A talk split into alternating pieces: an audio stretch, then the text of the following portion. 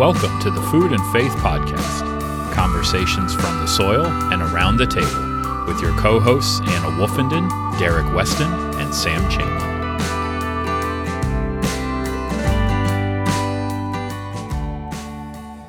Welcome back, Food and Faith Podcast listeners. Um, this is Derek here. I am on my own. I am flying solo without Sam and Anna today. Um, but uh, they're actually going to be really jealous that they're not here today because we have um, as as our guest we have Justin Cox, um, who is uh, also known on social media as Black Sheep Baptist. Um, Justin, uh, Justin and I met at the um, Reemerge, Regenerate Fellowship at Mm. um, Warren Wilson College. That's through Wake Forest. Um, if you've listened to the show, you've heard Sam and Anna talk about that that gathering. It's it's a whole bunch of like the best people, uh, people who are doing work around food, faith, ecology, um, and, and so I got to be a part of that, and that's where I met Justin and uh, had a lot of good conversations there. And I'm Mhm. I'm really excited to pick up on conversation today. Uh, so Justin, thank you for being with us today. Yeah, I, I appreciate the invite. I was uh I was retracing that too. I was like, where did we meet? It's got to be. I, I blame everything with food and faith. I, I blame Fred Bahnson.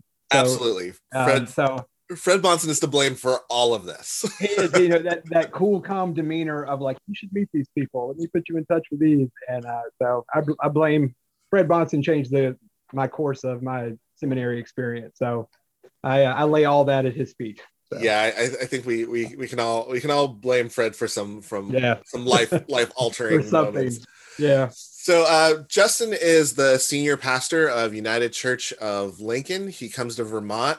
Uh, what part of Vermont is, are you in? So I'm uh, I'm about everything's about half hour away from something else. um, so we are in uh, I'm in Lincoln, Vermont, Okay. which is uh, maybe 45 minutes south of Burlington. Okay, So cool. yeah. Um, so he's he came to Vermont with his wife Lauren and their daughter Violet. Um, Justin received his theological education from both Campbell University uh, in North Carolina and Wake Forest University School of Divinity, located in Winston Salem. Uh, that's where he earned his MDiv. Uh, before uh, before he was at his current church, he served as a student minister at two North Carolina Baptist churches. He's an ordained minister and affiliated with the Cooperative Baptist Fellowship. Justin enjoys reading, very amateur gardening, experimenting in the kitchen, and helping Lauren chase Violet all around the village of Lincoln. And he's currently enrolled in the Doctorate of Ministry program at McAfee School of Theology. Mhm. So uh, that is that is a little bit of background on Justin, but we're going to learn a lot more about him uh, during this interview. So we want to start where we always do. Um, what is your geography? What are the places uh, that have shaped you? What are what are the the culture, the music, whatever it is that that you feel like has shaped you? What is your what would you consider your geography? Oh man, um, it's uh, it's it's changed. It's changed a lot. Um, and I think maybe uh, the pandemic offered some uh, some time of reflection. And as we get into you know discussing stuff about the the kitchen, obviously that's where it's played itself out the most to me uh, recently. Um, but you know, I grew up in Western North Carolina, um, and so I'm in the, the phrase I've been kind of uh, I haven't really put it out there yet, but I've so when you look at a region like the Appalachian region, uh, you know, stretches. Um, I am in the last. I grew up in the last county uh, in North Carolina that's included in the Appalachian region, and so not only is it the last county, but I grew up on the border between it and the next county over. So I am lightly brushed with butter, with with uh with uh, just a, just a hint of flavor of Appalachia. Um, but that is that's where I grew up there uh, in Forsyth County um, which is uh, you know a pretty rural uh, rural area. I grew up in the Piedmont Triad region, and that that area is marked with uh, it was a place of hosiery mills and very still very rural. Uh, my grandfather was a tobacco farmer, um, and so I grew up on that tobacco farm. You know, very communal living. You know, my parents were there, great aunts were down there. Uh, my great aunts lived in an old house that had no running water. They had the, the old pulled string light bulbs. Um, so very that's you know, very Appalachia you know, sounding. Um, got water out of a well, and so that was very common to me to get off a school bus and walk through a cow pasture and go to my grandparents' house in the afternoon because you know mom and dad uh, they worked Um, so it's a, it was a weird combination of like being in the 1980s of being a latchkey kid, uh, but then growing up on a on a farm. Um, and and I guess the older I got, the more um, I try to try to fight that imagery. Because you know if you're from that that kind of upbringing, you're uh, sometimes the projections of uh, being slow, uneducated, uh, backwoods, backward, and so I fought that for a long time, and uh, it wasn't maybe until you know in my 30s where I started reclaiming that a little bit and finding how much that that place nurtured uh, and formed me uh, just from know, experiences with my family and then just the region of being from the being from the south and being from that pocket of, of north carolina that can that claims that appalachian um, identity.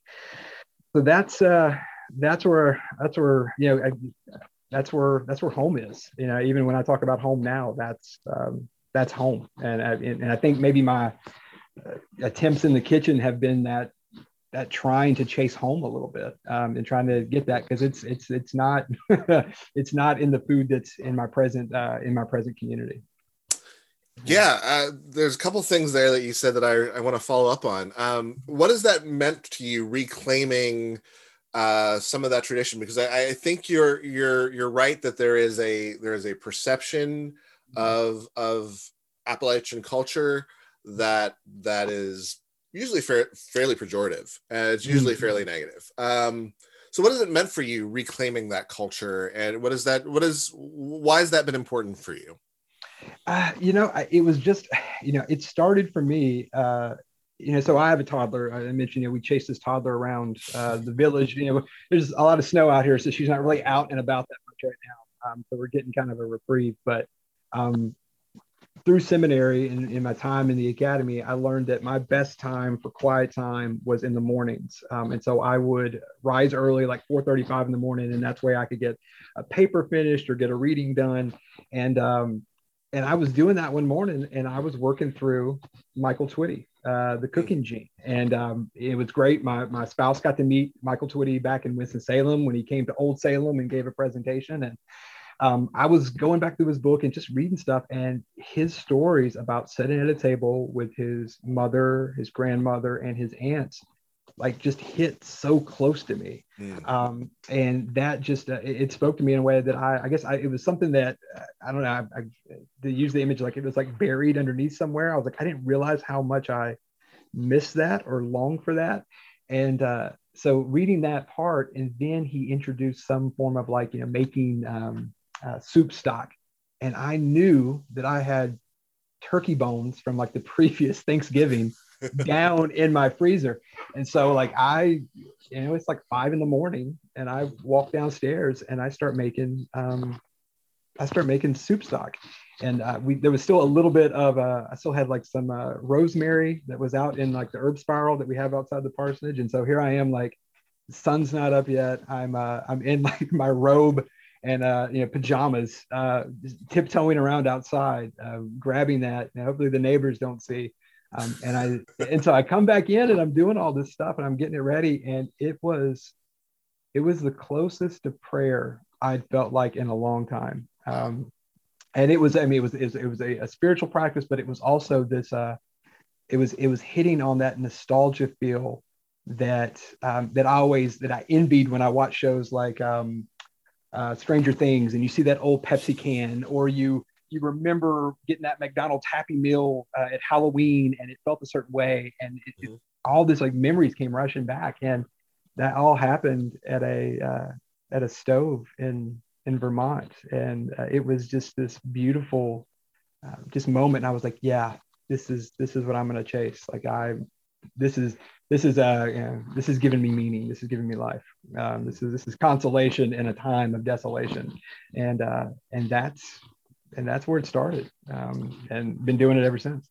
Yeah that's that's amazing. Um so i mean i had very similar it's really interesting. Like it, I, I, had a very similar but different experience mm. with with Michael Twitty's cooking gene, mm. and I'm really hoping I can get him on the show sometime.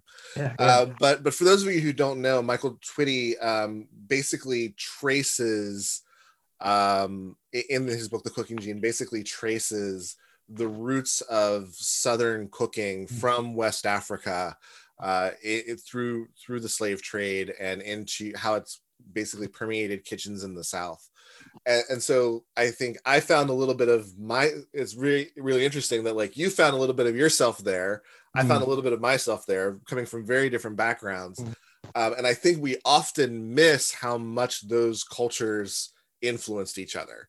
Um, how much how much African American culture and and Southern and Appalachian culture really mm. were kind of just one culture in some ways that that were um, particularly once you got away from landowning and once you got mm. away from wealth like those cultures were essentially one culture yeah yeah the intersectionality um, that you know he brought in that work of just seeing of you know race and class um, and then finding out how that how that meets in a very tangible way on someone's plate yeah. and how that breaks down and the cooking and the the fact that I'm longing um, that when I talk of you know my southern identity, I talk of you know, fried okra, um, and I'm describing to people up here in Vermont. They're like, "Is it is it slimy? Isn't okra like slimy?" And I'm like, "You just fry it. You just fry everything, and it's fine."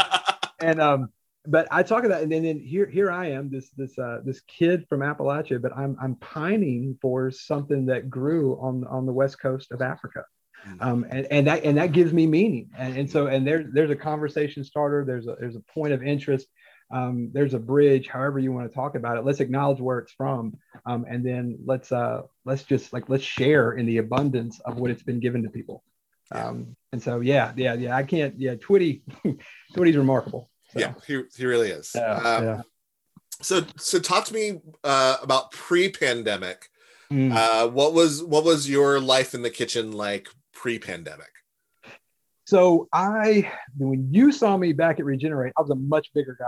Um, I was probably around that 250, 260 mark. And uh, when my kid was born, or right before my kid was born, um, I started uh, like just really kind of changing the way I eat. And I'd always had like a mixed relationship with food. Um, you know, once you're like an athlete, even if you're an athlete like in high school, you still think you're an athlete and you, you act you act as if um, you're still in that shape.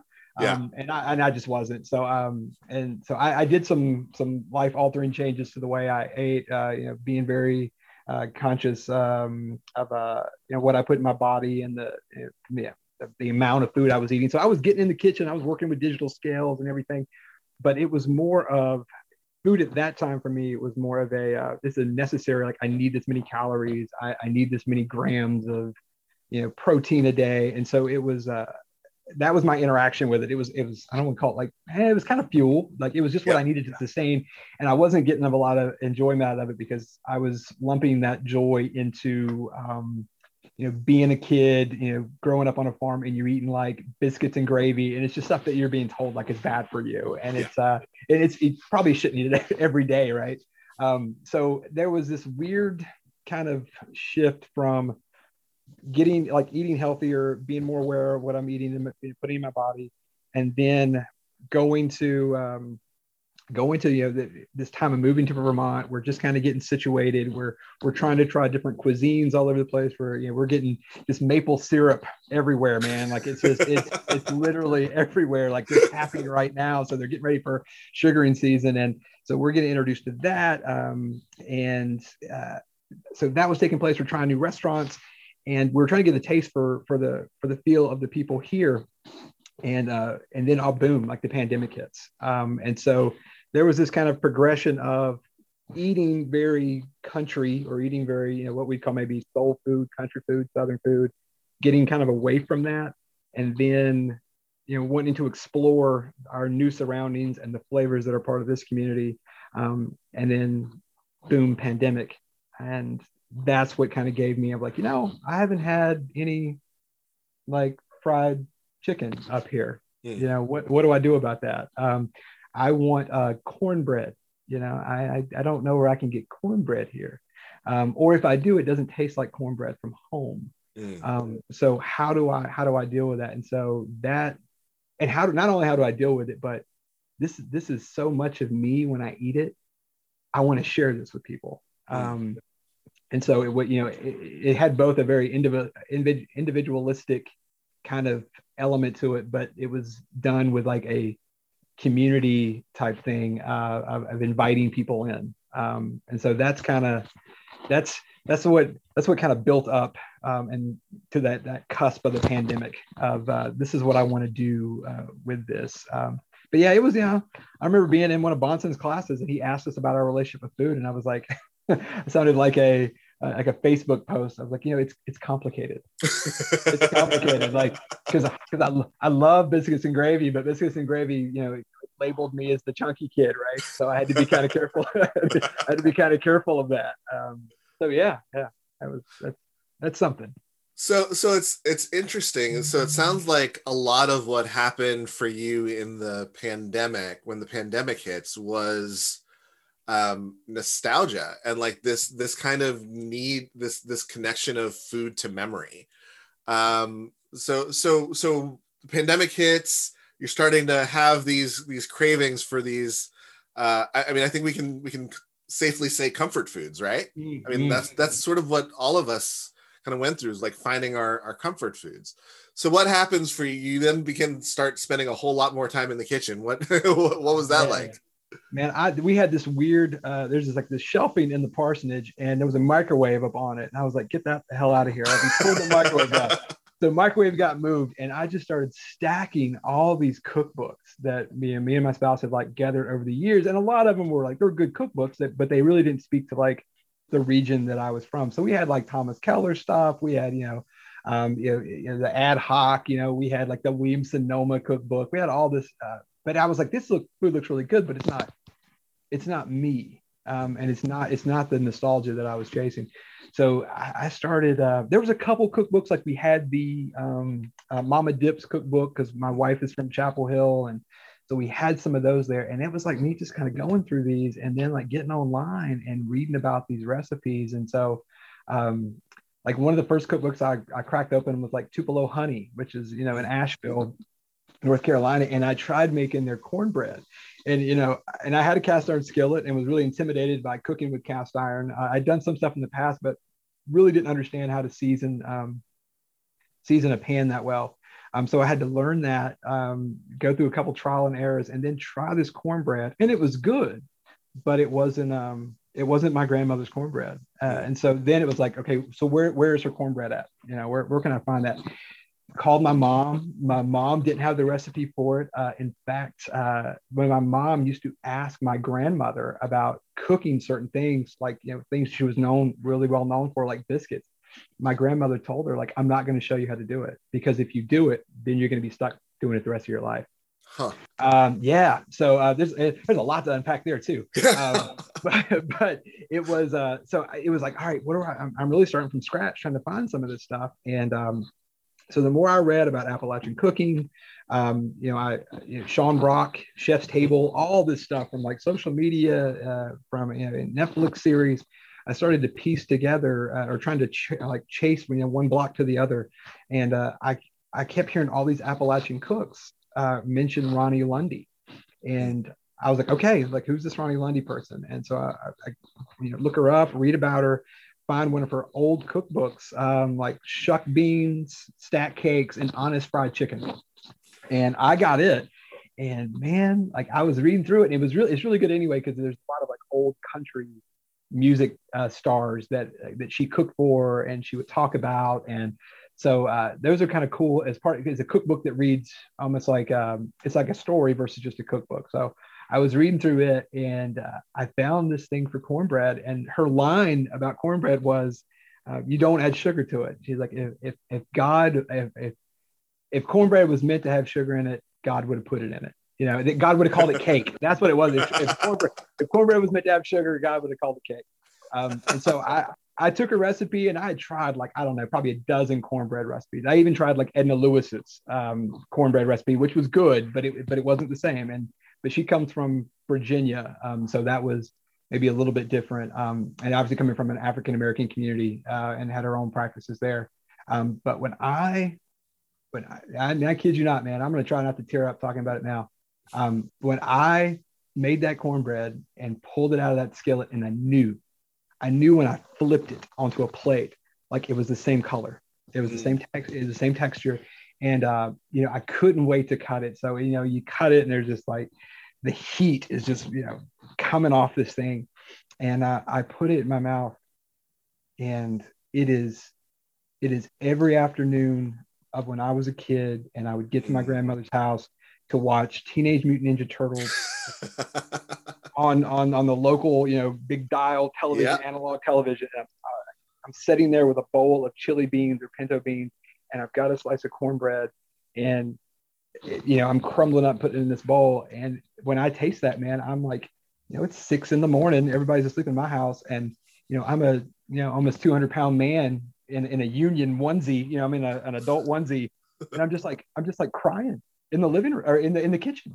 Wow. Um, and because that's that's the meaning of it, and and it's so good, and it means so much to me, uh, and, it, and it, it shaped me in ways I didn't even know. And I'm like, God, this is so good for me, and I want people to know. I want people to understand how good this is, um, and I want to share it. Like I want to share it for you for you to understand me. I need you to eat this. Yeah. And um, I don't know. There's some there's some sacramental theology. I was about to say um, I, I, that that um, sounds like someone else I know. yeah, yeah. It's like, man, when you do this, uh, I want you to talk about me. I want you to remember me. Um, so, uh, but yeah, that was man, that was it. Um, you know, moments like that, and they just keep happening. Um, and so I just every morning, every afternoon, man, there's something either coming off the stove top or coming out of the oven. Um, and you know, Ronni Lundy played a big, big part of that. But people like Edna Lewis, uh, people like Travis Milton, um, uh, all those names, uh, people like, you know, uh, was it, uh, there, is it Neil Smith or Bill? It's, oh, I'm getting all their names mixed up now. Uh, the Bill Neal, I think Crook's Corner uh, in Chapel Hill, a lot of stuff. He did a lot of things with like uh, grits. Uh, he kind of brought grits back into the uh, kind of mainstream of gourmet eating uh, in the 1980s. And uh, Nathalie Dupree and all the biscuits that she makes. I don't know. It's like been it's been I'm like getting more excited about them than I am about reading like you know works of theology. you know? So it's been a nice it's been a nice break to put down some other stuff um, and and pick the and pick these books up because uh, they are man they're just they're chock full of of spiritual practices and um, and uh, and meaning for me. Yeah, they are they are works of theology in their own right.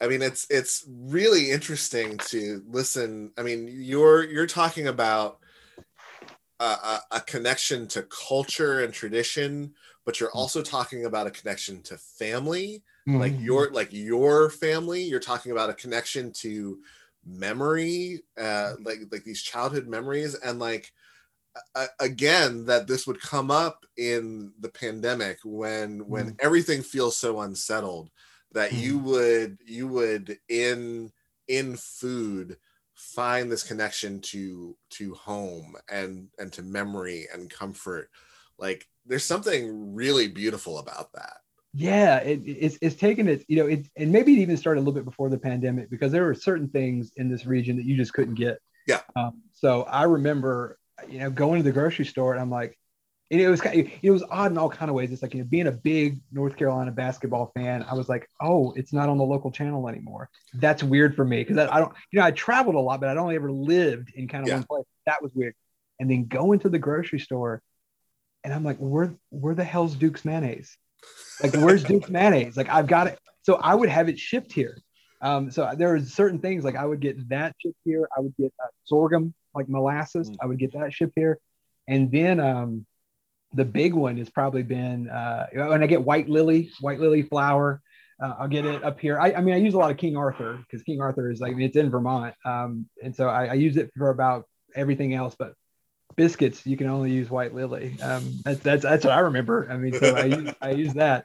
Um, but then for Christmas, my my folks asked me, they were like, "What do you want for for Christmas?" And I was, you know, I told them maybe a cookbook or something, and then I said, "I really want these I want some cornmeal from from a, a Guilford Mills, which is about 15 minute drive from where I grew up. And yeah, my parents, there's like history there. They did like a an engagement shoot or a photo shoot not long before me and my sister were born. Um, and so we uh, so we've got some ties there. And remember driving by and it was just the old mill, but they do like stone ground cornmeal and um, and grits. And, and so I was like, send me hush puppy mix, send me grits. I want white and yellow cornmeal. That's what I that's what I want for Christmas. And so it's like that's like my golden like going in the pantry it's like it's got its own little area that i get to kind of pull it out of um, and uh, so yeah that's that was that connection to home. Um, and so it, and I, I had no idea it meant that much to me. No idea um, until i got in the kitchen. Yeah. Mm. so you um you actually told that story in one of your communion cookery posts mm-hmm. and so i want i want to uh, i would love for you to tell everyone what is communion cookery how did it come about and uh, sort of what what's your what's your what's your goal for it what's your plan for it man i don't know i'm still trying to figure out figure all that out um, I just knew I was doing. I, I learned in in seminary uh, and through that process of like you know anything that you write should be able to be used more than just once. It should be a, a, double dip kind of thing. So, like if you're writing a paper, that should show up in a sermon or a lesson somewhere. Or if you're writing a sermon, man, you better be. It, it's awesome if you can use that for a paper. Um, so there was this duality to everything, um, and so I started the Black Sheep Baptist website, you know, to kind of process being a bit of a fringe person uh, in in Baptist circles, and, uh, and and I wanted to kind of lay claim to that. Uh, to say that there were other Baptists out there that were outside of the southern variety. there's, a lot more than that. Um, so I did that, and then when I started like making all this food, um, you know, people would comment uh, after I would post something because at first it just started with the images of like, this is what I'm doing this morning. This is what I'm baking. This is my time of prayer that I'm doing in the kitchen. And people would say they'd send me a message or they would you know comment and say, you know, hey, I, how did you do that? What did you use? Or so I began to kind of talk with a few a few folks and they're like you should you should this should be i think there's something to this. There's something there. Um, and so that's where it came from. Um, but it wasn't just about the food. It was what the the food was allowing me to do. And you know, you know the pandemic obviously has changed. You know we're about a year um, a year into it now. But one of the things that we didn't know in early on like how long could you be around people? How long could you spend time with? You know you didn't want to go into people's houses and and everything with that. So um, I I can remember when I first started getting into this, like you know September of last year, and I began making stuff. Um, it was my it was my I don't call it my well maybe it was my excuse to like get out and visit a little bit because mm. that's what I came to Vermont for. It was this you know small town or I mean not even a town it's a village it's a, a village of about of about 1200 people and I came here to be a present centered pastor and now I couldn't do that so my whole idea of what I was going to be as a minister was just completely changed. Um, uh, and so getting starting to cook and and and make something every morning with an idea of who I wanted to drop it off to or someone I could visit and just kind of see them through a door and hand them a bag of of whatever that became the way for me to kind of live out a little bit of that call that I that I felt that I was supposed to do when I came here, but I was just doing it in a different way. And um and I may have wrote about this somewhere in the in the blog too. I know I definitely preached it. Um, but I remember sitting with my wife and I was like listing the people that I was going to drop stuff off to that day. And she said, you know, I feel like you see more people now than you did before the pandemic. Hmm. And it is, but it's really just kind of like a come and go and you know it's people just outside of even even the church or even the faith community. So if it's a, you know, a local doctor who I, I, I know has some kids and they uh, they might enjoy some scones I, I make them and i take them up there. And it's just you know it's a quick kind of you know hey i see you. We're standing a little bit apart and uh, i hope you enjoy it. This is how i make them um, this is how i do it. And um, i think that's part of the telling the story of why you do it and where it came from. You know it gives the food meaning and that's the um, that's the thing about I think we I, in, in, some ways we all have that memory about something that our families made. Uh, the, the reason grandma's biscuits taste so good is because grandma cooked them and she was thinking about me and she loved me. And i know they're going to taste that way. They're going to you can, i think you can infuse that into uh, you can infuse care and knowledge and love into food. And um, and so to pass that on to people has been um, has been really great. And you know some of that was from the regenerate uh, you know like heber brown Mm. You know, Heber Brown talking about, uh, you know, when when they did the you know Black Black Church Food Security Network of of including like a little recipe and a little story with their with the collard greens that they would grow, mm. and uh, and I was like, yeah, that's it. So how do I do that with a card and say, you know, I here's a here's a couple pieces of cornbread that I'm leaving you. This cornbread came or this cornmeal came from North Carolina. It came from a place that I drove by every day as a kid. and da, da, da, da. so it's like when you eat it you're not just eating cornbread like you're you're getting a whole story and a history of a person that comes along or history of a people that come along with it. And to me that just makes it that invites people into a story um, versus like you know it's, it's that idea of like reciprocity. Um, so i want to share my story. I want to hear your story. Uh, food table imagery just it just allows you to do it. Uh, and it, it, does it in a way that is um, i don't know that maybe other ways just kind of fall short. Yeah. One of the things that is um, just all over your writing and even even in your in your sharing now is that is sharing. Um, you, you for you I, i'm really captivated by how it's it's not enough for you to have i mean you're clearly having this prayerful spiritual experience of making food. Um, but it's it's in the sharing and not just the sharing of of the food itself but in the sharing of the story of the food that mm-hmm. you're finding so much depth and so much meaning and so much purpose.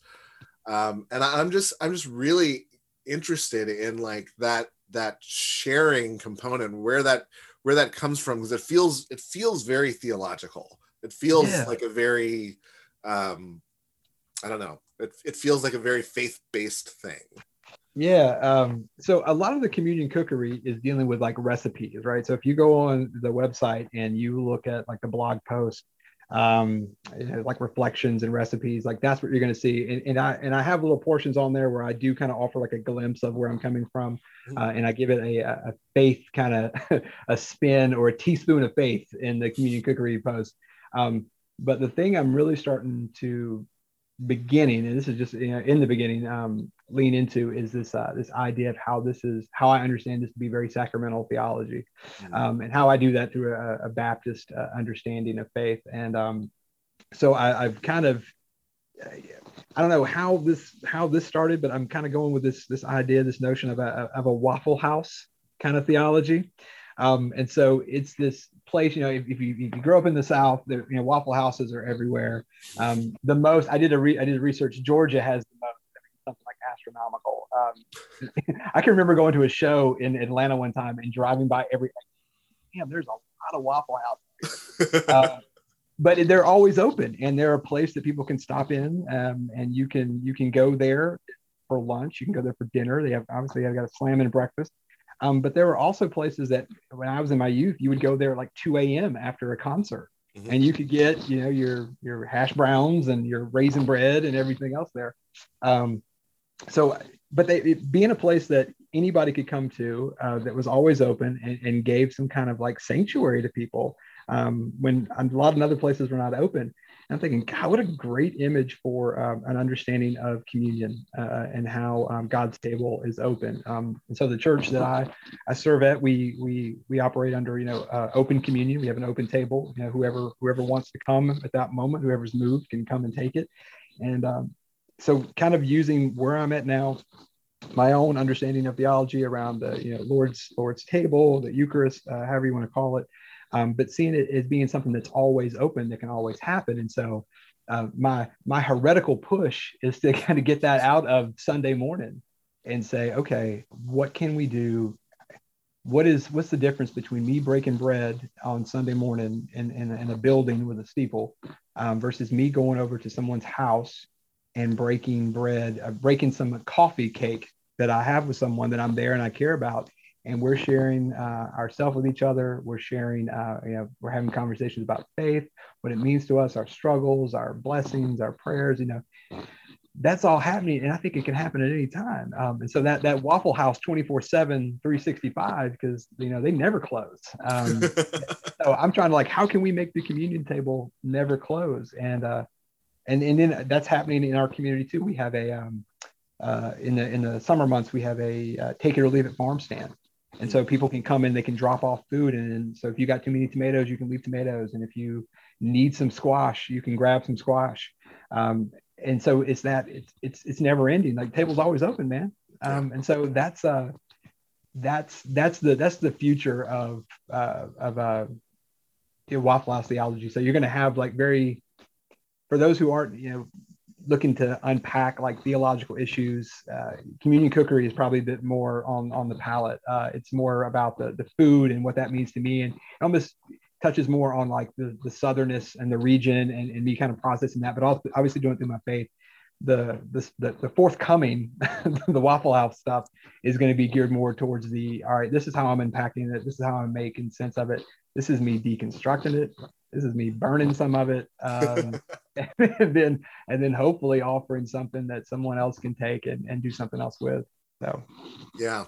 I mean and as i as i read the waffle house theology piece of it mm. i thought about how important that is now i think again with the pandemic really kind of putting the lie to the need for buildings really putting the life to uh, church happens in a particular way in a particular mm-hmm. space and and is limited to uh, these kinds of things that we've known to be church mm-hmm. we've had to be church in in new and inventive ways and and and the idea of of thinking of of um, a 24 7 waffle house um, accessible theology like there's something really energizing about that and something that feels really timely and needed like that we we we are in this point that like has forced us to rethink uh, a lot of the things that we've kind of held as sacrosanct in the past mm-hmm. that that really aren't and and what does it mean to make the table even more accessible even more open even more inclusive mm-hmm. even more um you know to to those to those folks who are coming from from the concert in various stages of sobriety you know? Like yeah. say the table's open to them you know? Like, you're talking about me. That's that me. 2 a.m you know? Like with my, my i had a great grandmother used to say nothing good happens after midnight you know? You should have so it was her way of saying you shouldn't be out after midnight. I was always out after midnight you know? Um, it's only now with a toddler that you know you're going to bed at like seven yeah um, exactly yeah it, it's that it's, it's that that accessibility. I think that's what it is. It's that, you know, um, if we really do, if we proclaim and taste and see that this is good, mm. taste and see this is good. And, and we, we have tried, or I should say we, I'm, I'm forgetting all my, my, an I statement. Let me use I statement. I have been for so long have carried on a, a tradition that, that, um, that sanctity and, and, and reverence can only happen at a certain place at a certain time. And, I do think coming out of the pandemic, when we are able to gather in those spaces together again, there are they're going they're going to give meaning. Um, they, are going to give meaning in a new way. Um, and uh, but it has allowed us to strip some of that. And so some of the stripping, I'm thinking, man, this is you know coming downstairs and making that soup stock and finding life there in a way that was not there for me before. Um, I think that can happen through our through what we understand to be communion.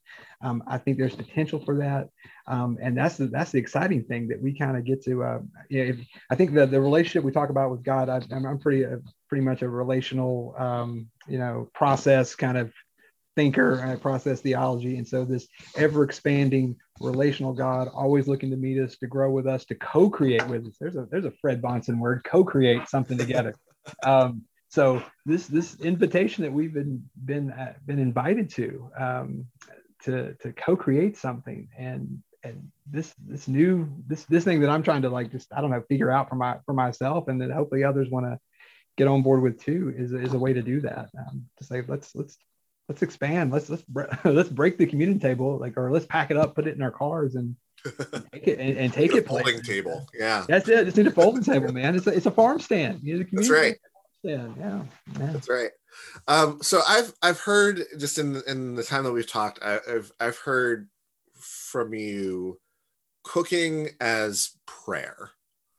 Mm-hmm. Um, and I and I've heard from you food as both communion, um, communion with God, communion with others, but also communion uh, uh, food as pastoral care i mean like mm. the idea of, of you I, I, I love that i'm loving this image in my head of you mm. showing up on people's doorsteps with bags of scones and things like that like that that's that's amazing pastoral care yeah. um how how else have you found cooking and and food influencing the ways that you live out your pastoral call yeah so i i think it's the dropping stuff off is definitely a different thing for me you know i love being able to go and just sit and hear people.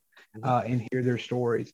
Um, but what i'm what i'm sensing uh, that my call is now is like you know part of this is me sharing but the other part is that reciprocity of people saying like yeah this is we appreciate this um, but can we give you something too? Um, and so what this has invited uh, the people that i'm here with to do uh, the people that i'm walking with right now is to is to participate and and, and give and give me something too. So um, there is a, a pretty uh, I don't know, it's almost like a mantra in this community that you don't return a container empty. Mm. And so when I would say, so I have to be very careful now because some people will, will, load you down with some food. so I don't take certain containers to certain people because you'll get like a whole cake back. You got to be careful. Um, so I'll, I'll wrap it up in tinfoil and take it to them so they can't give it give me anything back. But um, but that that has been so cool. The the, the reciprocity behind it of uh, of going um, and receiving and then being fed.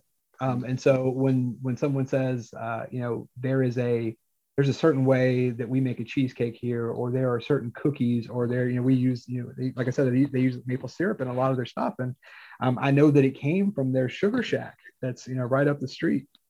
And so when they make that and they give it to me, it's like I'm I'm being I'm being blessed, uh, or I'm being I'm finding out more about them, and it's stirring up stories in them to share with me. Um, and so it's allowing me to do in a different way that idea I had of pastoral care of like setting and listening to people. But now my setting and listening, um, even if they don't get to tell me, like I'm sitting at a counter or I'm sitting at home, you know, the the kid's asleep um, or it's early in the morning and I've got that piece of pie that one of my neighbors made and I can sit there in silence and I can eat it.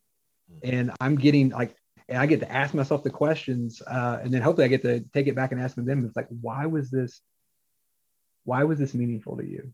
Mm. You know, uh, and so it, it, actually is giving me questions to ask people. You know, what better pastoral care questions of like, tell me. Uh, so you said this was your mother's recipe.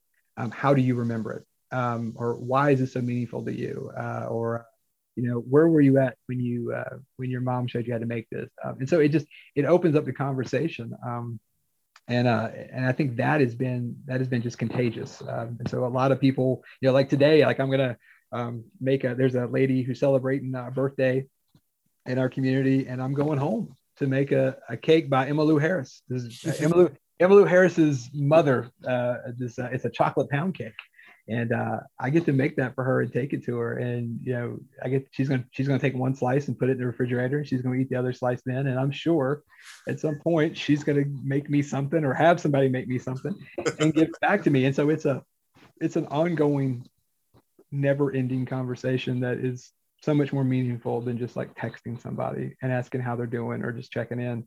Um, yeah, like it's, it's, I mean, it's feeding people. Yeah. But it's, it's definitely, it's feeding, um, it's feeding community uh, and it's giving people uh, a reason for them to get in the kitchen themselves and to, and to ask themselves those questions of, you know, I know, I know Pastor Justin's up and he's, he made these, he made these biscuits or he made these cookies for me or these muffins.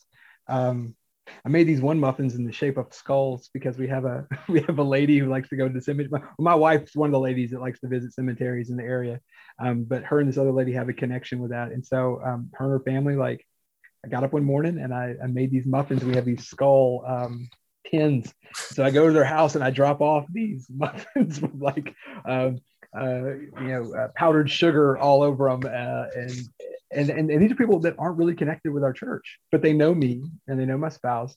Um, and then they get a cool story to tell about their, this, they're like, I don't know, this one pastor, he's making skull muffins for us uh, and my kids. Uh, and like, that is such, that is a story that I would have never came up with on my own, you know? Um, and so it, that's, that's been the cool part to, to, to not have, to have all these conceptions of what I thought I was going to do here. Um, it kind of hurt to have him to have him shattered a little bit, um, but it's been really, um, it's been really like just like meaningful for me. But I, I, do think, I hope anyway, that it's been a way for um, for others to kind of watch me get joy out of it, and for them to kind of tap into some of that as well. So yeah. yeah. Yeah, there is there is something about um, seeing others joy in the kitchen. I, I, think this is this is part of why food shows work. Is that like there's part of seeing other people joy in the kitchen that makes you want to find that for yourself.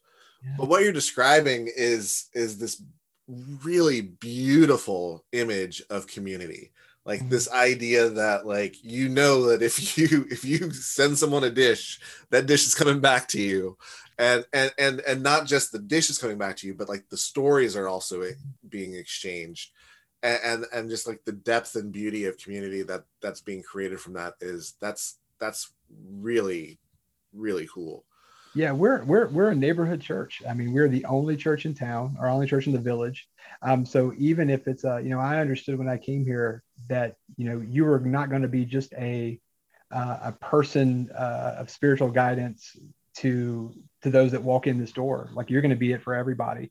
So yeah, part of that is you know, getting to know them. And there, yeah, there's some people like you know, just baking bread and putting. We got a freezer here that we we kind of fill up, and then we take the food to people that we we hear like, oh, so and so's having surgery, so they're going to need about three or four meals that week to kind of, you know, prep meals to kind of get them through. And so, it's a it's a way for us to to be church. Um, we got people who are connected that really dig into that, and then we got people who aren't who show up and drop off food and say, "Hey, I read read your thing that you wrote. It's really great to see you. You know, you feeding people." So it's it's this whole idea of you know neighbors, just neighbors being neighbors, um, and and in times that are polarizing and you know vermont is not um, not absent of that we have different ways of thinking there are pockets of places that feel strongly about uh, however you want to label those issues um, but it's here and so one of the ways that you can kind of hold conversation with people is is through no one's going to get mad when you show up with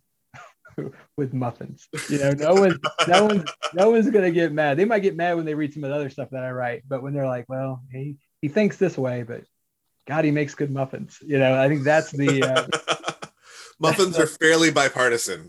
they are, man. You, yeah, that's the that's the big one. Um, but yeah, it's I think that has been a way for for me to go into spaces that I wouldn't naturally be able to go into, and for people who would never um, or just don't feel comfortable uh, coming into coming into this space, you know, I'm able to I'm able to gift them with uh, with that and a bit of me. And while I usually kind of shun um, you know that position of leadership uh, but it, it it means a lot i think when they say not just their neighbor gave it to them but my neighbor who's a pastor yeah. gave me this. Um, i think that's that that helps redefine what they what they understand to be uh, you know, somebody working for the religious institution you know yeah yeah that's that's huge yeah. um so i want to end where we where we usually end um and ask ask the question of what is it that's giving you hope and not sort of like light, flimsy, you know, rainbows and puppy dogs kind of hope, but like what's giving you substantial get out of the get out of the bed in the morning kind of hope. Yeah, it's the it's the kitchen. I mean, that's that's where um, that's where I get centered. Um, if there is a day that I don't bake, it does feel weird, or I don't cook, like it does feel weird. Um, and it's it's the small things of like getting a like failing at a recipe, getting really mad. because it didn't turn out right. Like the, the bread didn't rise in the middle. Um, but it's the it's the constant that knowing that I'm never going to get it right, um, but I just get a little bit closer, or I can get close to it, or um, it's it's a never ending conversation. I think that is hopeful. Um, small things like reaching into the reaching into my refrigerator, and there is just like three or four mason jars unlabeled, full of like sauces and things that I've tried to make. Um, and it's it's of like know, people. I'm not pulling out Heinz ketchup, man. Like I'm pulling out like some kind of barbecue sauce that's been uh, cooking for an hour on my stove, and now I get to give it to somebody. And uh, so every time I pull that out, it's this. Um, I'm thinking of the person I gave it to. That like, yeah, I put that on my on my hot dogs the other day, and I really enjoyed it. So that is hopeful. Um, and, and I think that the hope is defining the that this meaning is not just for me that it's that it's for that it's for others um, and then the hope that we that we're going to come back uh, in some way uh, and be able to share these stories and so maybe all the things that we that we shared on doorsteps you know just get that image of a big table um, you know out in the front of our church where we can sit and talk and you know i'm, I'm really hoping the, the next thing that you know, we're, we're just having discussions about in this community is um, putting picnic tables out on our church lawn because we're right. The only other um, there's a, there's a few big places in our town. Um, are like landmarks, and one of them is the general store. Um, and so the general store has like sandwiches. They have a lunch counter kind of thing, and people usually sit outside, but there's not a lot of space for people to sit. So we have bikers that come through here. Uh, we have all these different places, but I am hopeful that you know through this idea of cooking and seeing the the power of being able to sit and eat with people um, and what, what food can allow us to do is um, is to have these picnic tables up around our church and that people can stop in and share a meal together and break bread in, in some form. Um, that's a yeah, i think the future is hopeful. I mean the now is hope too. Um, so you know that's a very that's a very uh, uh, salvation kind of path through you know, you know past implications present implications future implications. Um, and so you know the past is obviously shaped where i'm at now and this whole journey is going to shape where where things go and not just for me but for this community. So um, that is hopeful and i'm hopeful that i'm just going to find some other chef that i'm just not going to know about um, you, know, you, you, stumble on somebody and you're like, oh my God, I can't believe I didn't know about them. And um, I need to read this book or I need to get this and I need to reach out. I mean, I stumbled on a Kindle, Kendall Vanderslice. Yeah. And I was like, oh man, like that, how great is this, what she's doing? And, uh, you know, we're using that at our church now, like the, some edible theology for kids to stay connected. And nice. um, that's the, that hell, Derek, the hope is, the hope is knowing stuff like what you're doing uh, and Anna and Sam is that there are other people doing this too. Yeah. That's the that's the hope, man. I mean, that's just I mean, you're just not alone. You're not in a bubble, and that this is still happening, and that someone can get excited and jacked up talking about this stuff, and you're not just um, maybe you're still a black sheep, but you're uh, you got you got a flock, man. You got a flock that you can talk to this you can talk to people about. Um, so that's that's my hope that there are people doing similar things but different things that their work is giving me life and yeah, my hope is that i'm giving them some life too that they get excited about it as well. Yeah. Well your your work has given me a ton of life and i'm so grateful for you and your uh, your writing and your thinking and and and your your cooking. Um so where can uh where can others find what you're doing what you're what you're writing? Where can they find you on on social media and yeah. all that good stuff um, obviously, the uh, the blacksheepbaptist.com is where I kind of funnel everything through. Um, I'm on I'm on Instagram and I'm probably under more of a lurker status on Twitter. So if you if you look up uh, BS Baptist, um, didn't really think about the implications of that. Uh, but in a lot of ways, it works. It's a it's a it's a moniker that works a lot of different ways. So um, you can you can find me on Twitter too. Um, I do write. Uh, I've submitted. uh, Baptist News Global does a does a every few months. I'll submit something to them, and they're very nice enough to share it out there. Uh, other things like I used to do youth men conversations, kind of gotten away from that a little bit since I'm no longer in youth ministry. Uh, but CBF, the Cooperative Baptist Fellowship, um, their blogs, I've got some writings on it. Uh, probably will in the future as well. Um, uh, so yeah, there's I'm out there on a couple platforms, but uh, but the website is where everything kind of uh, yeah gives birth to and I would I would definitely commend uh, people to check out the communion cookery and and the Waffle House theology as it, as it is yeah. developing and, and expanding because I'm I'm excited to see where that goes.